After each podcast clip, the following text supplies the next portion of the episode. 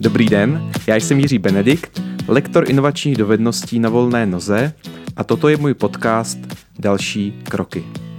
Vítejte u pátého dílu druhé série, kde se vrátíme k tématu podnikání, k tomu, o co něm vím a čemu věřím. Budeme se bavit o tom, co dělat, když nemáte nápad, jaké jsou nejlepší první kroky, na koho se obrátit a jak bojovat s prokrastinací.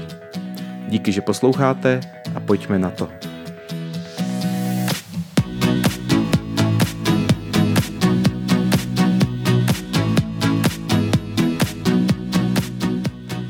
Teď nápad a peníze.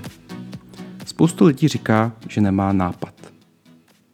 Já ale věřím tomu, jak jsem říkal, že podnikání je sval a že stačí zkoušet malý, drobné věci a ten nápad po cestě přijde.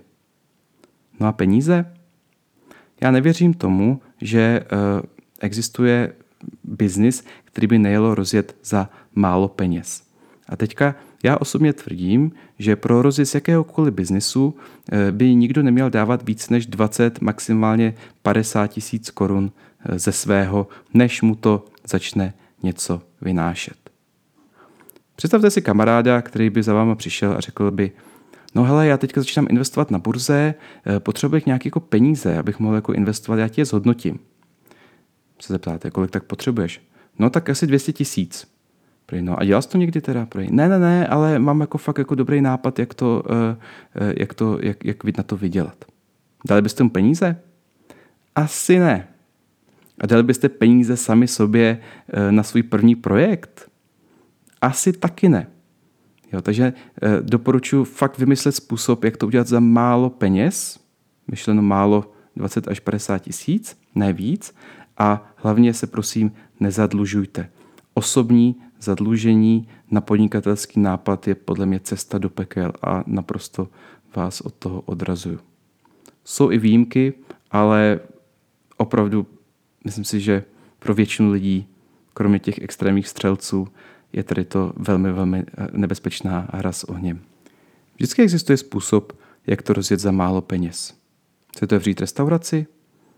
Začnete vařením doma nebo eh, dovážku jídla nebo otevření se stánku na trzích.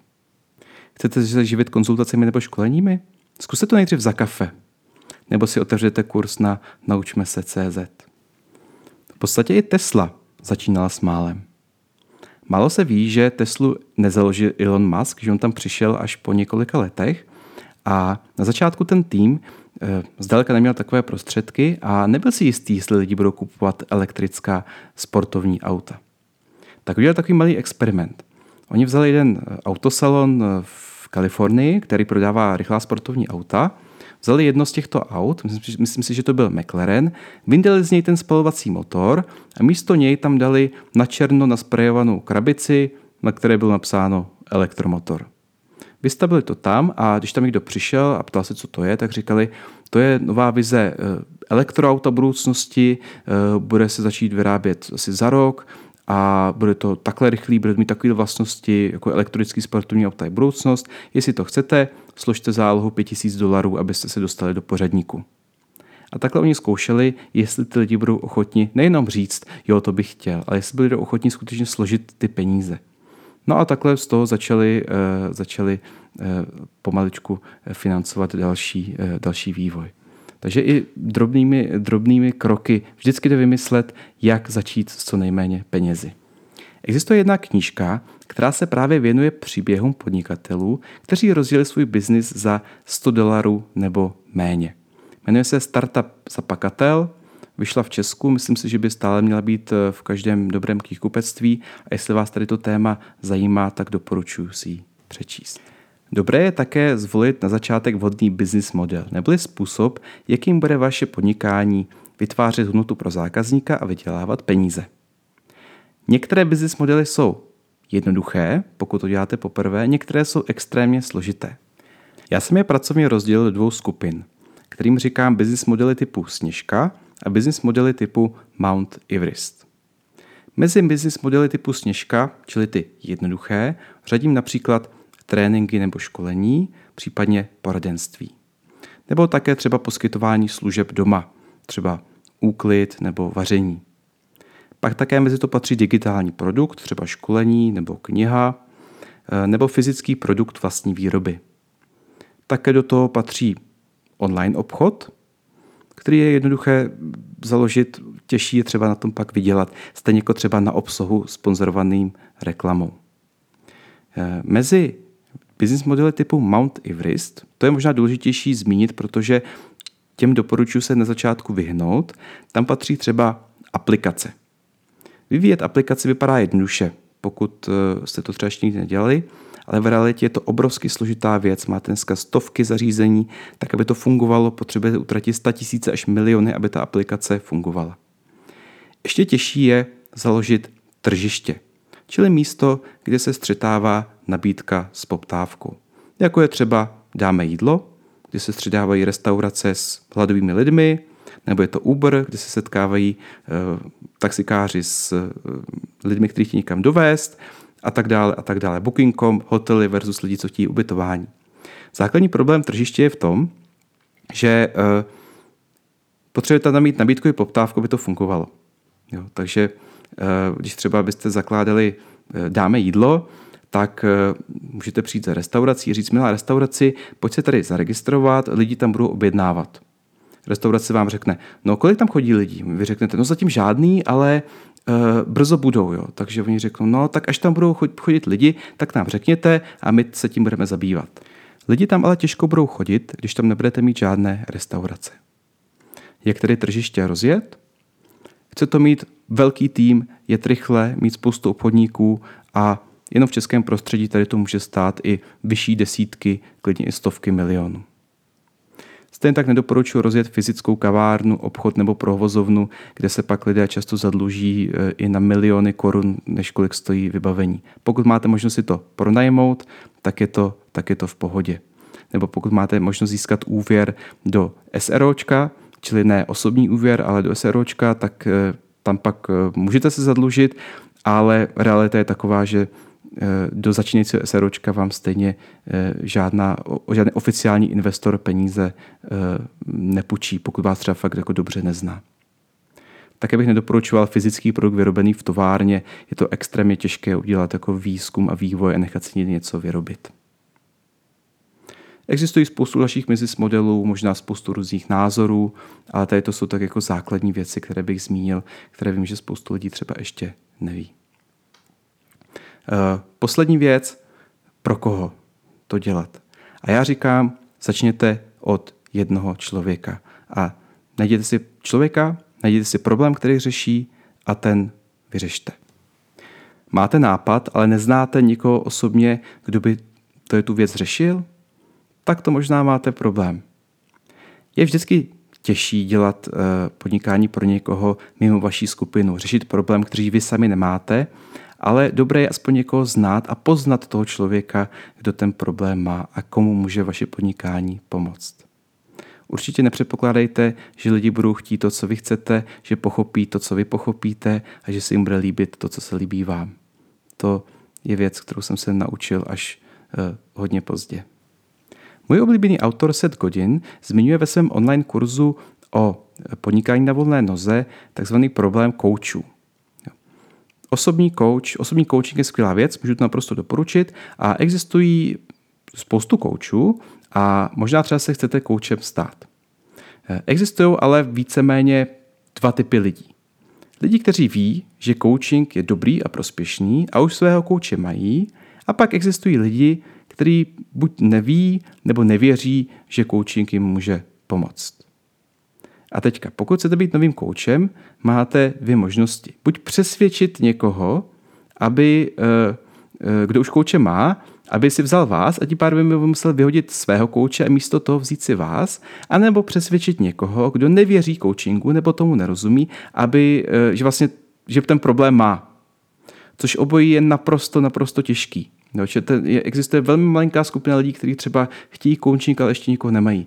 Čili pro některé obory je velmi těžké vstoupit. A hlavně je velmi těžké řešit problém lidí, kteří nevědí, že ho mají. Jo, je mnohem jednodušší řešit problém o lidech, kteří ví, že ho mají.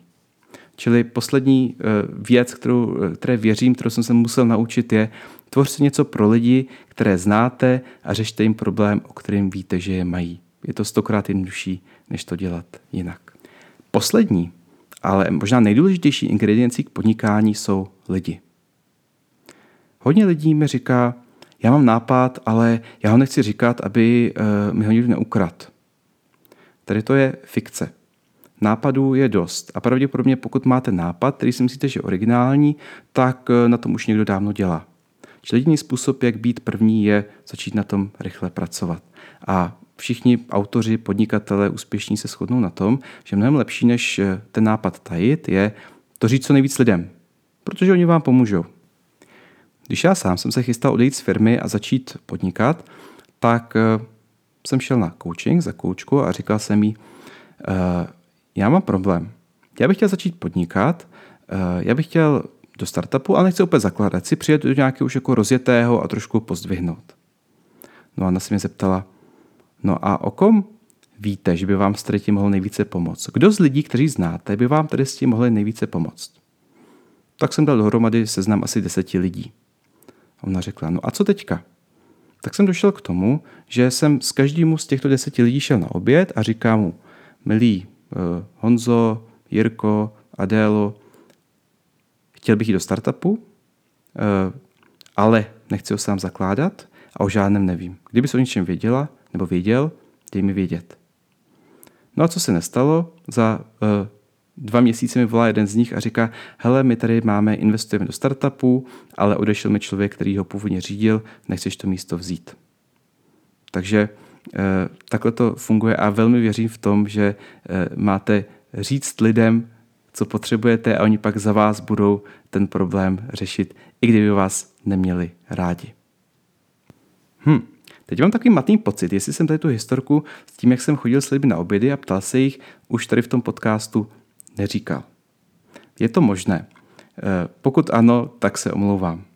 Pokud mám třeba ve firmě vícedenní školení, tak vždycky lidem říkám, že pokud říkám něco, co už jsem jednou říkal, což se může stát, tak ať řeknou sumo, čili, eh, což znamená zkrátka anglického shut up and move on což je mimochodem taky dobrý tip, eh, co můžete použít eh, na dlouhých a nudných schůzkách. Stačí říct sumo jako vtipnou připomínku, že jste se odchýlili od tématu, nebo že už to bylo řečeno.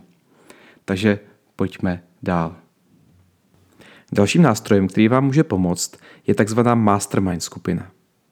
To spočívá v tom, že se několik lidí, kteří ti něco spustit, rozjet, schází, třeba jednou měsíčně, a povídej si o tom, co řeší sdílí svoje problémy, výzvy, na čem dělají, navzájem si radí a na konci každé schůzky se zavážou, co dotáhnou do dalšího měsíce.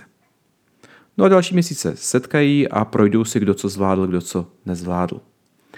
Ač každý dělá na svém projektu, tak ten efekt je obrovský, protože máte podporu stejně smýšlejících lidí a zároveň nikomu se úplně nechce chodit na ty schůzky a říkat, no já jsem nic neposunul, já jsem nic nikam nedotáhnul. Takže má to samozřejmě takový psychologický efekt. Eh, pokud tohle chcete, tak určitě doporučuji, můžete využít kamarády nebo pohledat na internetu hm, stejně smýšlející lidi, kteří by chtěli mastermind skupinu založit, případně se zapojit do nějaké existující. Tak, a tohle je, co jsem vám chtěl říct o podnikání. Možná s některými věcmi nebudete souhlasit, nebo to budete chtít dělat jinak. Podnikání není jenom jedno a otázka je, jak to máte vy. Možná rádi riskujete, možná se rádi spíše držíte při zemi. Možná chcete změnit svět, nebo ho udělat lepší pro pár věrných zákazníků. Možná chcete velký tým, nebo naopak možnost konečně pracovat sami a dělat si věci tak, jak chcete. Podnikání má hodně příchutí a barev, a já věřím, že to stojí za to vždycky. Teď jsme na samém konci druhé sezóny mého podcastu. V pěti epizodách jsme se bavili o home officeu a místu práce jako takovém, a to jak na úrovni vás jako jednotlivce, tak na úrovni celé firmy. Zmiňoval jsem budoucnost, která už trošku nastává a které věřím, eh, což jsou třeba právě ty distribuované firmy. Ve třetím díle jsem vám dal svou představu o tom, jak technologie změní náš svět a co se bude dít a na co se připravit. a v posledních dvou dílech jsem s vámi sdílel to, čemu věřím v podnikání. Já věřím, že vás podcast bavil, že jste si užili tuhle sérii. Jestli chcete mi něco říct, napište na jiřizavináč.jiřibenedikt.com Těším se, co mi sdělíte. Příští sezona bude vycházet v roce 2020, produkci už mám naplánovanou na leden. Plánuju podcast vést v podobném duchu, ale mám připraveno pár vylepšení a vychytávek a budu rád i za vaše náměty, jak na témata, tak na různé zlepšení. Mezitím mě třeba sledujte na LinkedInu, několikrát měsíčně píšu nové články, které můžete sledovat právě na této sociální síti, nebo se můžete přihlásit do mého e-mailového newsletteru na webu jiřibenedikt.com. Já jsem Jiří Benedikt a toto byl poslední díl druhé sezóny podcastu Další kroky.